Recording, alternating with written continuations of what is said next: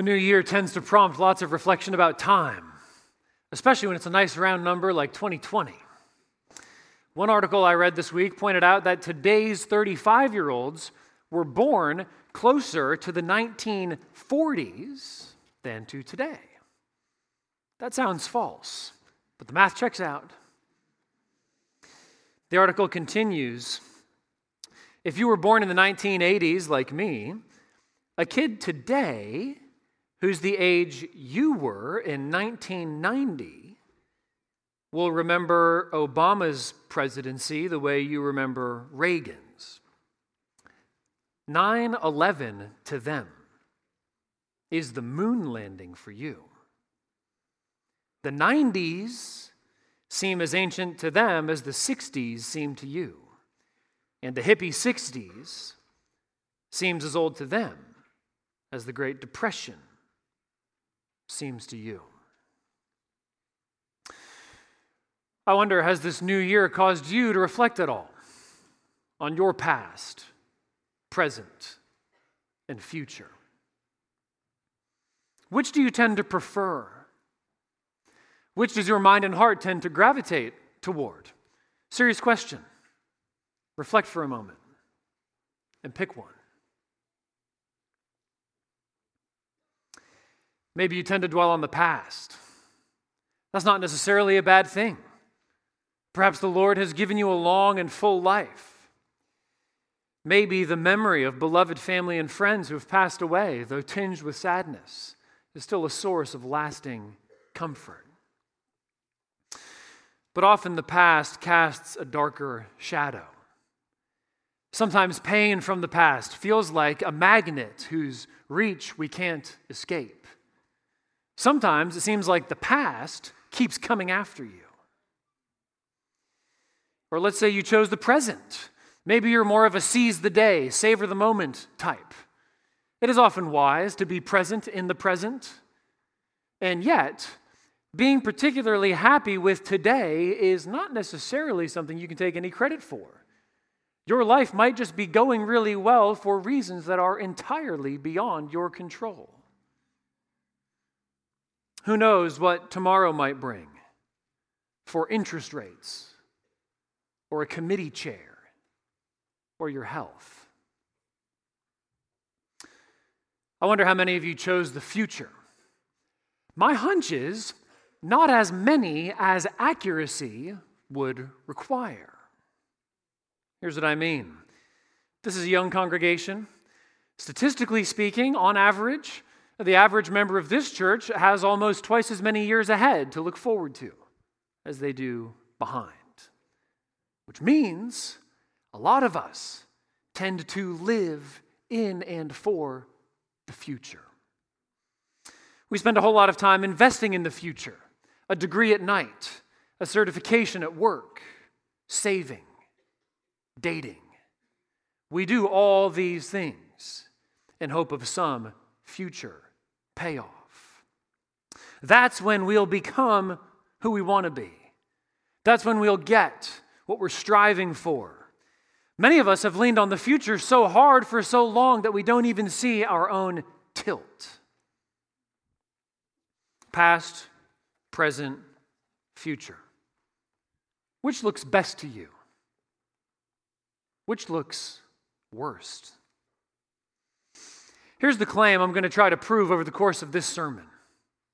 If you trust in Jesus, what he gives you transforms your past, present, and future.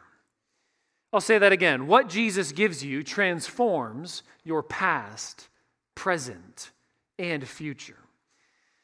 This morning, we conclude our study of John 14 to 17 with verses 24 to 26 of chapter 17. The passage is on page 903 of the Pew Bibles. You can go ahead and turn there. In these four chapters, Jesus is preparing his disciples for his departure. He's about to die and rise again and ascend to the Father. So he's getting his disciples ready both for the shock of his death and for the struggle of following him when he is physically absent. And throughout chapters 14 to 17, one of Jesus' main comforts to his disciples is that, though physically absent, he will be present with them in a whole new way. Not only will Jesus be with them, but so will the Father and the Spirit. To help us recall the context, I'm just going to give us a few highlights from these chapters. You can just jot down the references and return to these. John 14, 23 If anyone loves me, he will keep my word, and my Father will love him, and we will come to him and make our home with him. John 15, 5, I am the vine, you are the branches. Whoever abides in me and I in him, he it is that bears much fruit. For apart from me, you can do nothing. John 16, 7. Nevertheless, I tell you the truth. It is to your advantage that I go away. For if I do not go away, the Helper will not come to you. But if I go, I will send him to you. And then John 17, 22, and 23, which we studied last week. The glory that you have given me, I have given to them, that they may be one even as we are one. I in them and you in me that they may become perfectly one, so that the world may know that you sent me and loved them, even as you loved me. Throughout chapter 17, Jesus is praying, and in our passage, verses 24 to 26, Jesus makes the last request in the last prayer that he would pray before he steps outside and stares down death. These verses are Jesus' last will and testament. Father, I desire that they also, whom you have given me, may be with me where I am, to see my glory that you have given me, because you loved me before the foundation of the world. O righteous Father, even though the world does not know you, I know you.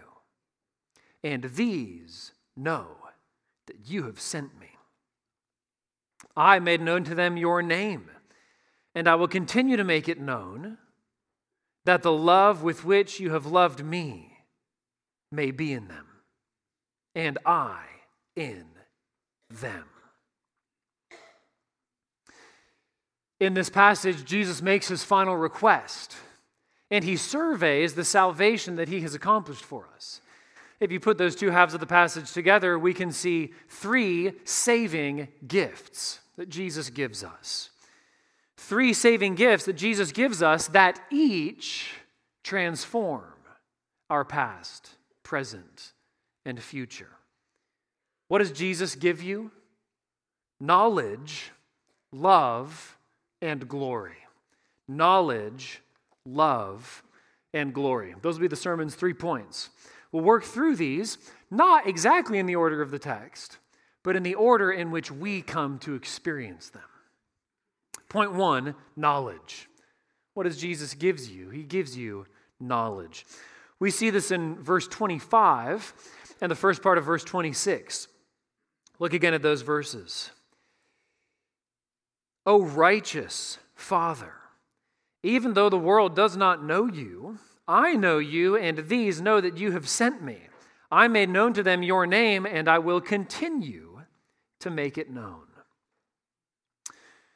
When Jesus says that the world does not know you, he's saying that the world as a whole is estranged from God. He's saying that in its post fall condition, the world does not love God as it should, does not relate to God as it should. And an aspect of this broken relationship is the mind. It's not that the world doesn't know anything true about God, but that its knowledge is distorted. And the truth that it does know, it suppresses.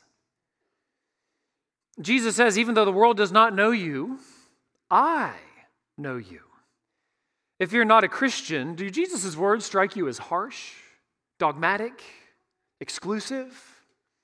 He is making an exclusive claim.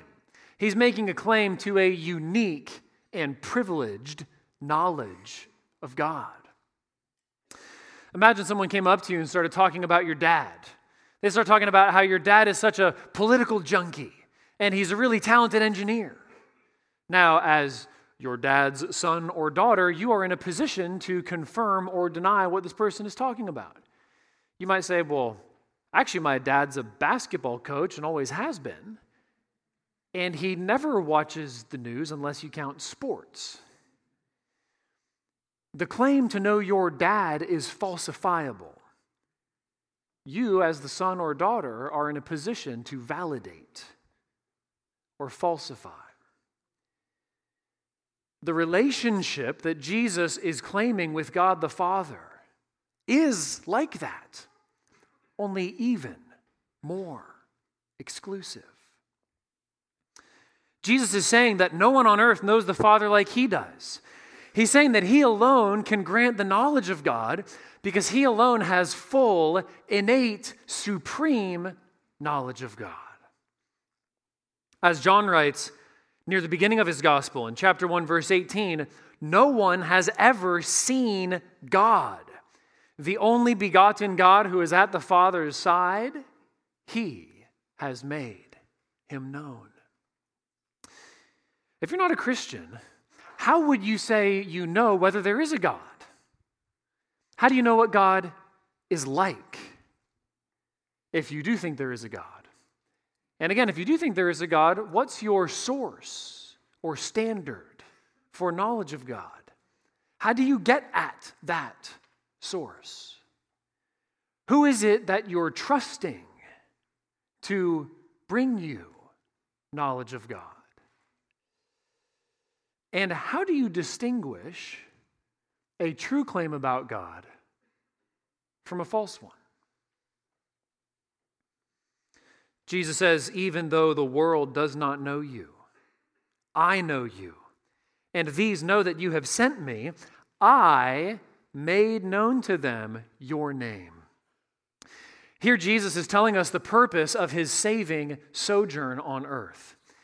He came to give us the knowledge of God that only He has. God created us that we might know Him. But Adam and Eve, by their sin, lost that knowledge of God.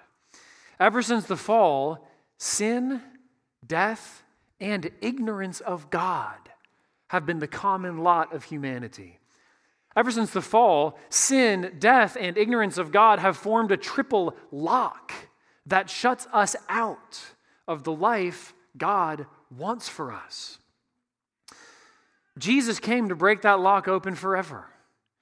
Jesus came to bear the penalty for our sin on the cross. He came to die the death that we deserve and to bear God's wrath in order that all who trust in him would be spared from eternal death. He came to destroy death by rising from the dead. And he came to reveal God to us. He came to make God's name, that is his character, known.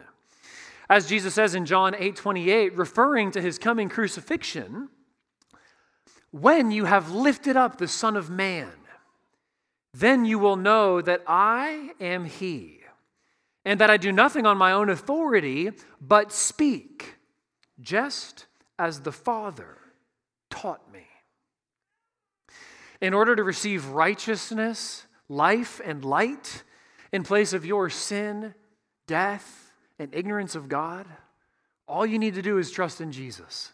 All you need to do is turn from sin and believe in Him, embrace Him as your Savior. So turn from sin and darkness and find life and light in Him. We often treat knowledge, all kinds of knowledge, as a mere means to an end. This is too frequently true, even in formal education. We urge students to learn. Why? Well, so that you can pass the test and get a good grade. Why should I care about that? Well, so you can graduate high school and get into a good college. Why should I care about that? Well, so you can get a good job. we often treat knowledge just as ticking a box, just a chore you have to get through in order to get something you really want.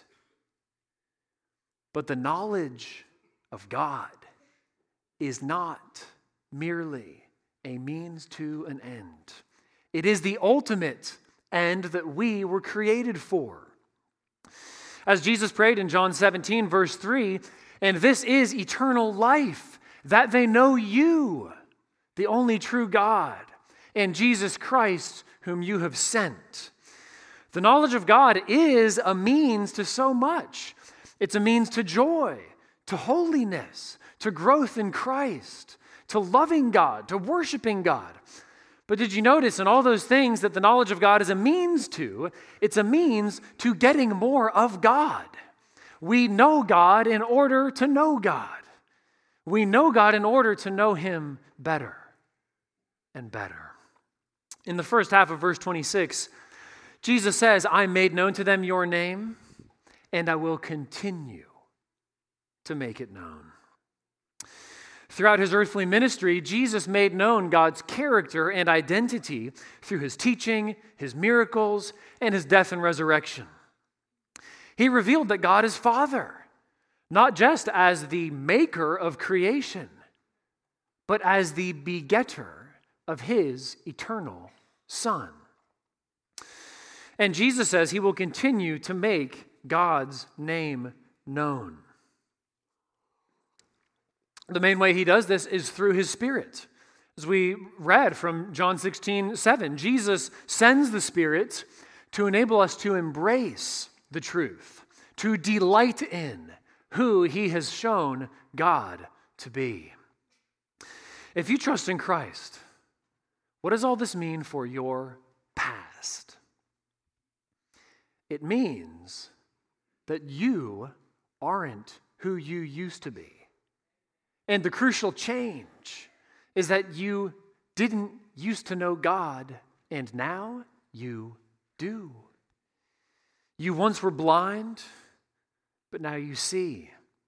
As Jesus says in John 9 38, for judgment I came into this world that those who do not see may see, and those who see may become blind. Whatever sins you once committed in darkness and ignorance, those don't claim or control or characterize you anymore. As Jesus says in John 8 12, I am the light of the world. Whoever follows me will not walk in darkness, but will have the light of life. You used to walk in darkness, but you don't anymore. God has flooded your mind and heart with light. That's a light that He will never turn off. It's a light that will only grow brighter and brighter until in the new creation. God Himself will be your light, and the Lamb will be your lamp. What about for your present? What does knowing God mean for your present? It means knowing God is a greater privilege than anything you lack. Many of us work in industries that depend heavily on networking. It's not what you know, it's who you know. For many in this city, that's a way of life. Having the right contact could make your career, lacking it could freeze you out. Christian, who do you know? The maker of the universe has given you his card. When he says, Call me anytime, he means it. And because you have his contact, it doesn't matter whose you lack. The knowledge of God is an unsurpassable blessing. The knowledge of God frees you from self delusions. The knowledge of God releases you from sin's grip to live in line with reality. The knowledge of God lifts the blinders of self interest. The knowledge of God unlocks secrets that science can't even scratch. Why is there something rather than nothing? That's a question science can't even ask, much less answer. Why is the universe here? Does the universe have a purpose? Does life have a meaning? The knowledge of God gives you answers to all that and more. Another present implication of knowing God knowing God is a better ambition than anything you could strive for. What is one habit you can cultivate this year to help you know God better? How can you devote yourself this year to the knowledge of God? And how does the knowledge of God transform your future? Jesus says, I will continue to make it known. Christ is still revealing the Father. He still has more to show you, and He always will. Whatever this coming year and each coming year gives or takes away, you can be confident that if you trust in Christ, you will come to know God better. You will swim deeper into the bottomless pool of the knowledge of God. You will keep climbing that towering mountain with no peak in sight. You will discover more of the riches of God's glory and grace. There's always more to know, and with Christ dwelling in you by his Spirit, you will. If you seek him from the heart, you will never grow bored with God. The more you know, the more you'll marvel and rejoice. Point two love. What does Jesus gives you, give you? Love. Look again at verse 26, especially the second half. I made known to them your name, and I will continue to make it known, that the love with which you have loved me may be in them, and I in them. God the Father has loved the Son eternally, changelessly, steadfastly, with infinite joy and delight. How can that love possibly be in us? What does that mean? It means that Christians are brought into the loving fellowship of the Trinity. In answer to Jesus' prayer, we love him the way the Father does. We delight in him and treasure him. We see in him the sum and substance of all good. And in loving him this way, it's not just that we love him the way the Father does, but that we love him with the very love that the Father has. And how does that love get into us? It gets into us by God's saving grace in the gospel. Through the gospel, we don't just experience God's love for us, but God's love in us. God's love poured out on us through Christ sets off a chain reaction of love in which we love Him with the love that He Himself gives us. God's love for us in Christ sets in motion an endless circulation of love. In this circulation, the currency never runs out because God is love. He never has to borrow love, He never has to mint more. His love account never runs out because God is Himself an inexhaustible fullness of love. The Father has infinite love to give, and the Son is the infinitely worthy object of that love. And the gospel draws us up into the current of that love. For much of the past two weeks, I've been pretty sick. For every day except one of all the days off that I had around Christmas and New Year, I was stuck in bed. Not a very fun way to spend the holidays. Because I had either a bad cold or a sort of moderate case of the flu, I was taking a lot of ibuprofen which is named for its active ingredient. I don't know whether it did me any good. I'm feeling better now by God's grace. But whenever you take any medicine, the most important part about it is the active ingredient. That's the part of the medicine that is doing something to your body, to tell your body to start or stop something, to tell your body to keep something in or block something out. Jesus is saying here in verse 26 that if you're a Christian, God's own love is an active ingredient in your soul. The love with which the Father loves his Son is at work in you. If you're a Christian, God's love is a continually acting, never expiring medicine for your soul. God's love drives out sinful loves. God's love blocks temptations that try to infect your soul. God's love jumpstarts your soul's desire for what is good and pure, for knowing Him and for serving others, for what will bring permanent spiritual health now and in eternity. What does God's love do to your past? Look at verse 24.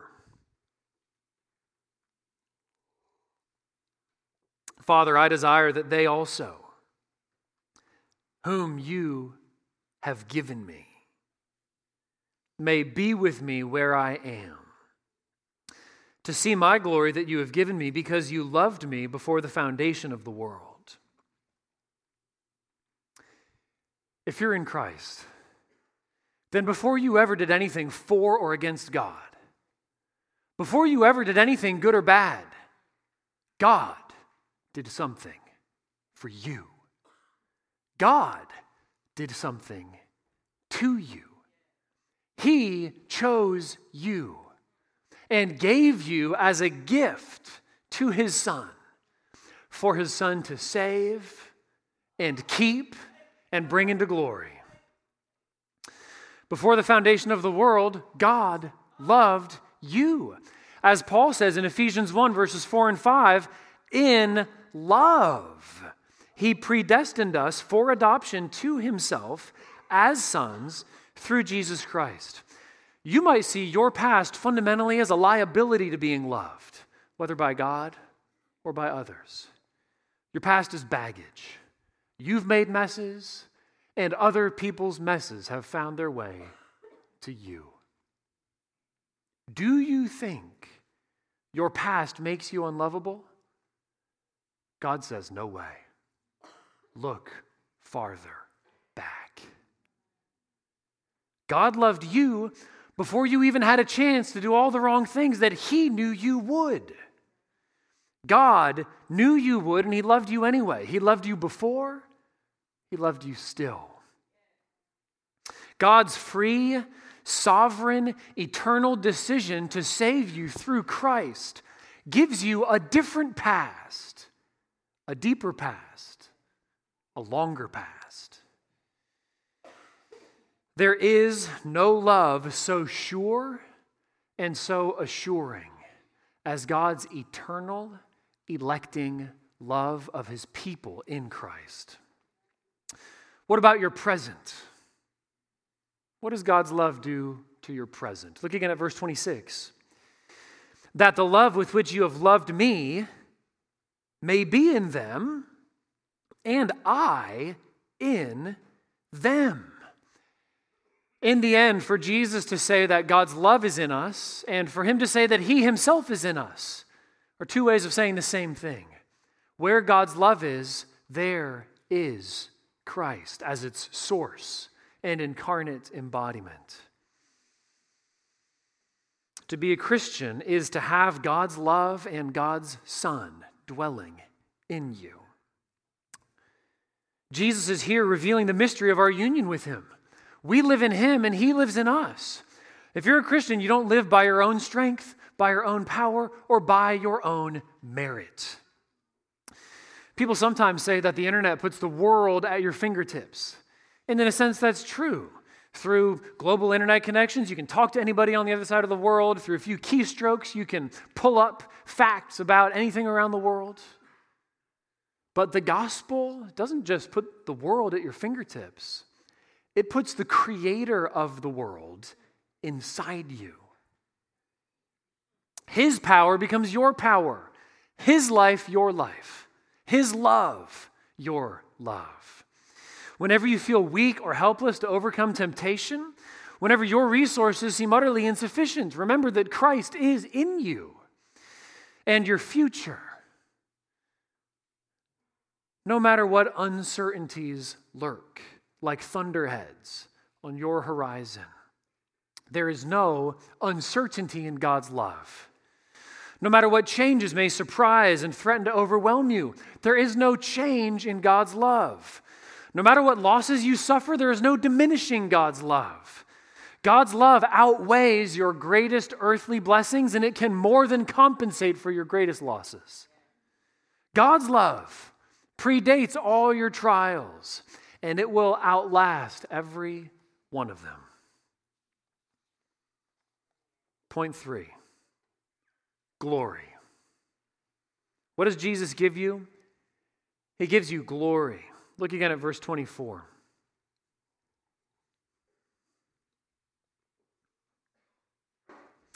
Father, I desire that they also, whom you have given me, may be with me where I am, to see my glory that you have given me, because you loved me before the foundation of the world. this is Jesus' last request. What does he finally want for you? He wants you to be with him. When will we see Jesus' glory? In one sense, we see it by faith now. Jesus is talking specifically about the glory that we will see when we see him because we are with him where he is. That happens in heaven and ultimately in the new creation. Here's Jesus' ultimate answer to his looming absence He won't be gone forever. The absence will be temporary. Here in verse 24, Jesus' prayer effectively ends with the promise of personal, tangible reunion. And that's also how this whole section of John began. So look back at John 14, 3. Just turn the page. Jesus begins and ends this section with the comfort of seeing him face to face. John 14, 3. Actually, start with verse 2. In my Father's house are many rooms. If it were not so, would I have told you that I go to prepare a place for you? And if I go and prepare a place for you, I will come again and will take you to myself, that where I am, you may be also. That is when we will see this glory. And what is the glory that we will see? Turn back to John 17, verse 24. Verse 24, Jesus says that we will see the glory that you have given me because you loved me before the foundation of the world. As is so often the case throughout John 17, I think it's best to understand this gift of glory as eternal. The Father has always loved the Son because the Father has always granted the Son to share his own divine glory. What we will see in heaven is the glory of Jesus' divine sonship shining through his glorified humanity. And that sight will satisfy us. That sight will fill us. That sight will dry every tear and send away sorrow. Theologians call this the beatific vision, which literally means the sight that makes us happy. The storyline of the Bible starts in Genesis 1 and 2 with Adam and Eve seeing God face to face, walking with Him and talking with Him. But when they sinned, they were banished from God's presence, cut off excluded, sent away. And the storyline of the whole Bible is the story of God Himself setting about to bring us back in. So we read earlier in the service in Psalm 16, verse 11 You make known to me the path of life. In your presence, there is fullness of joy. At your right hand are pleasures forevermore. And as we read in Revelation 22, verses 4 and 5, at the tail end of the Bible, they will see his face, and his name will be on their foreheads, and night will be no more. They will need no light of lamp or sun, for the Lord God will be their light, and they will reign forever and ever. in the last words of his prayer for us, Jesus takes us to the last page of the last chapter of God's plan of salvation. He brings us to the very end, which, as it often is, is the key to the whole. He is praying for the greatest blessing possible for us, the greatest good conceivable for us, that we would see His glory face to face. In a detective story or police procedural, there's often a single clue that unlocks the whole mystery. The author or the director usually sort of drops it in toward the end. And if you're paying close enough attention, you can spot it. If you understand the significance of it, you can unravel the whole mystery. It all starts to make sense. Wait, did he say the, the driver? Who, who was the driver? All at once, the mystery opens up. Brothers and sisters, our seeing Christ face to face is that clue. It's the clue to the whole story of Scripture. It's the key to the purpose of the universe. And it's the key to the mystery of our own lives. It's the key to why we long for something the world can't give us. If you're not a believer in Jesus, do you think that reality is ultimately personal or impersonal? And does that matter at all for how you live? Jesus is saying here that the Father loved him before the foundation of the world, before anything else existed. Love did. Before anything else existed, God the Father loved God the Son. Jesus is teaching here. The promise that he's holding out to us here points to the consummation of the world. And it's rooted in God's plan before he even created the world. And it brings to fulfillment God's purposes that continue far beyond this world in an unending world to come. Jesus is teaching here that his act of salvation is the point of the whole universe. The God who is love stands behind this universe as its source and sustainer. And he created the universe in order to bring it to fulfillment in the glory of his Son. So one commentator wrote on verse 24 the beginning and end of time are here brought together to find their meaning in the historical mission of Jesus and its results. The past and future of the whole universe find their meaning in the present of what Jesus is accomplishing right here. This universe is not a chaos, but a story, a story whose beginning and end is Christ. If you're not a Christian, what's the longest lasting glory that you can realistically hope to attain? When will it end? And what happens then? Brothers and sisters, members of CHBC, what does Christ's promise of glory say to your past? It says that no past could ever be your glory days. If you're a Christian, glory lies ahead, not in the rear view. Your best is still to come, and it will. If you're tempted to doubt God's goodness because of some good that's now gone, remember that the good to come is better. And in the present, devote yourself to gazing on Christ and his glory. Where do you see that glory? Here and now, we see it in the pages of God's word. Remember what Paul says in 2 Corinthians 3 8. And we all, with unveiled face, beholding the glory of the Lord, are being transformed into the same image from one degree of glory to another. For this comes from the Lord who is the Spirit. Did I say 3 8? 2 Corinthians 3 18. Anyways, the point is to gaze on the glory of Christ. That's how to be transformed now. As G.K. Beale has said, what we revere, we resemble, either for ruin or restoration. You become what you worship, you grow like what you gaze at. So contemplate Christ in His Word.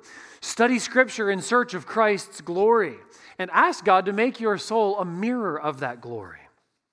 Finally, your future.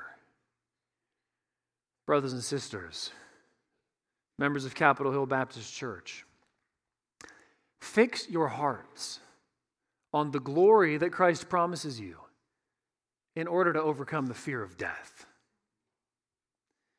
Whether you're more prone to fixating on death or to tricking yourself into forgetting about death, the glory of seeing Christ face to face is the answer to death's cold stare.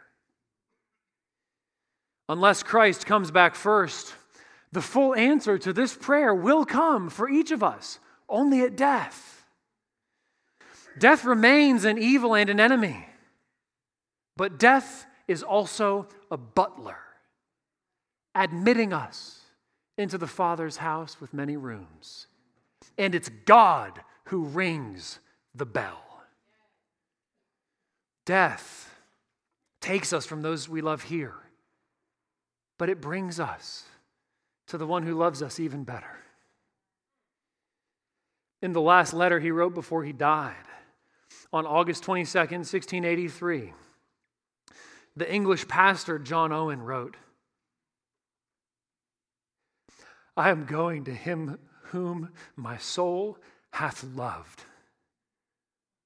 or rather, hath loved me with an everlasting love, which is the whole ground of all my consolation.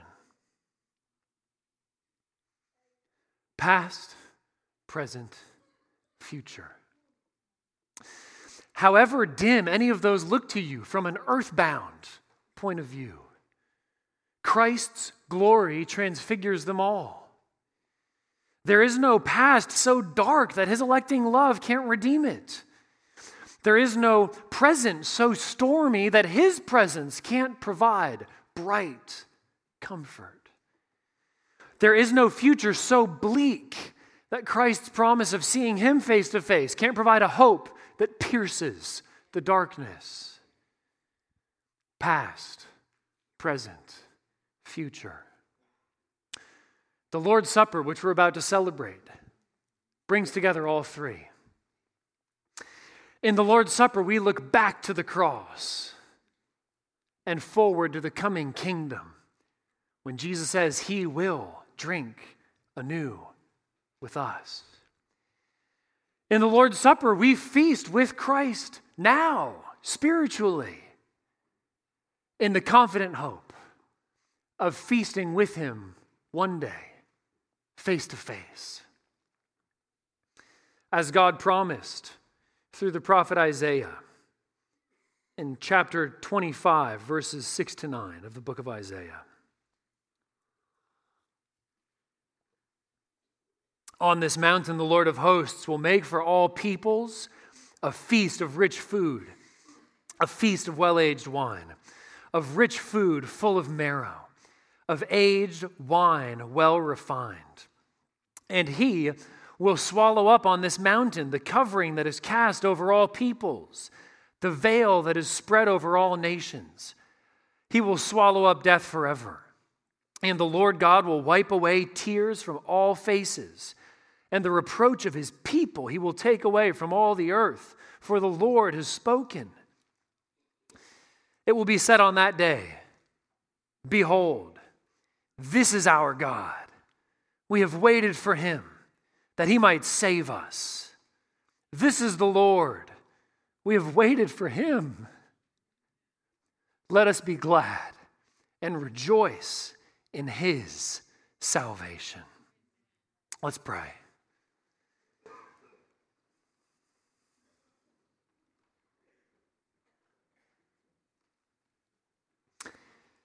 Heavenly Father, we thank you for this promise of glory to come. We thank you for this promise of being with Christ where he is. May we know you as you are. May we love you as you deserve. May you keep us for glory. In Jesus' name, amen.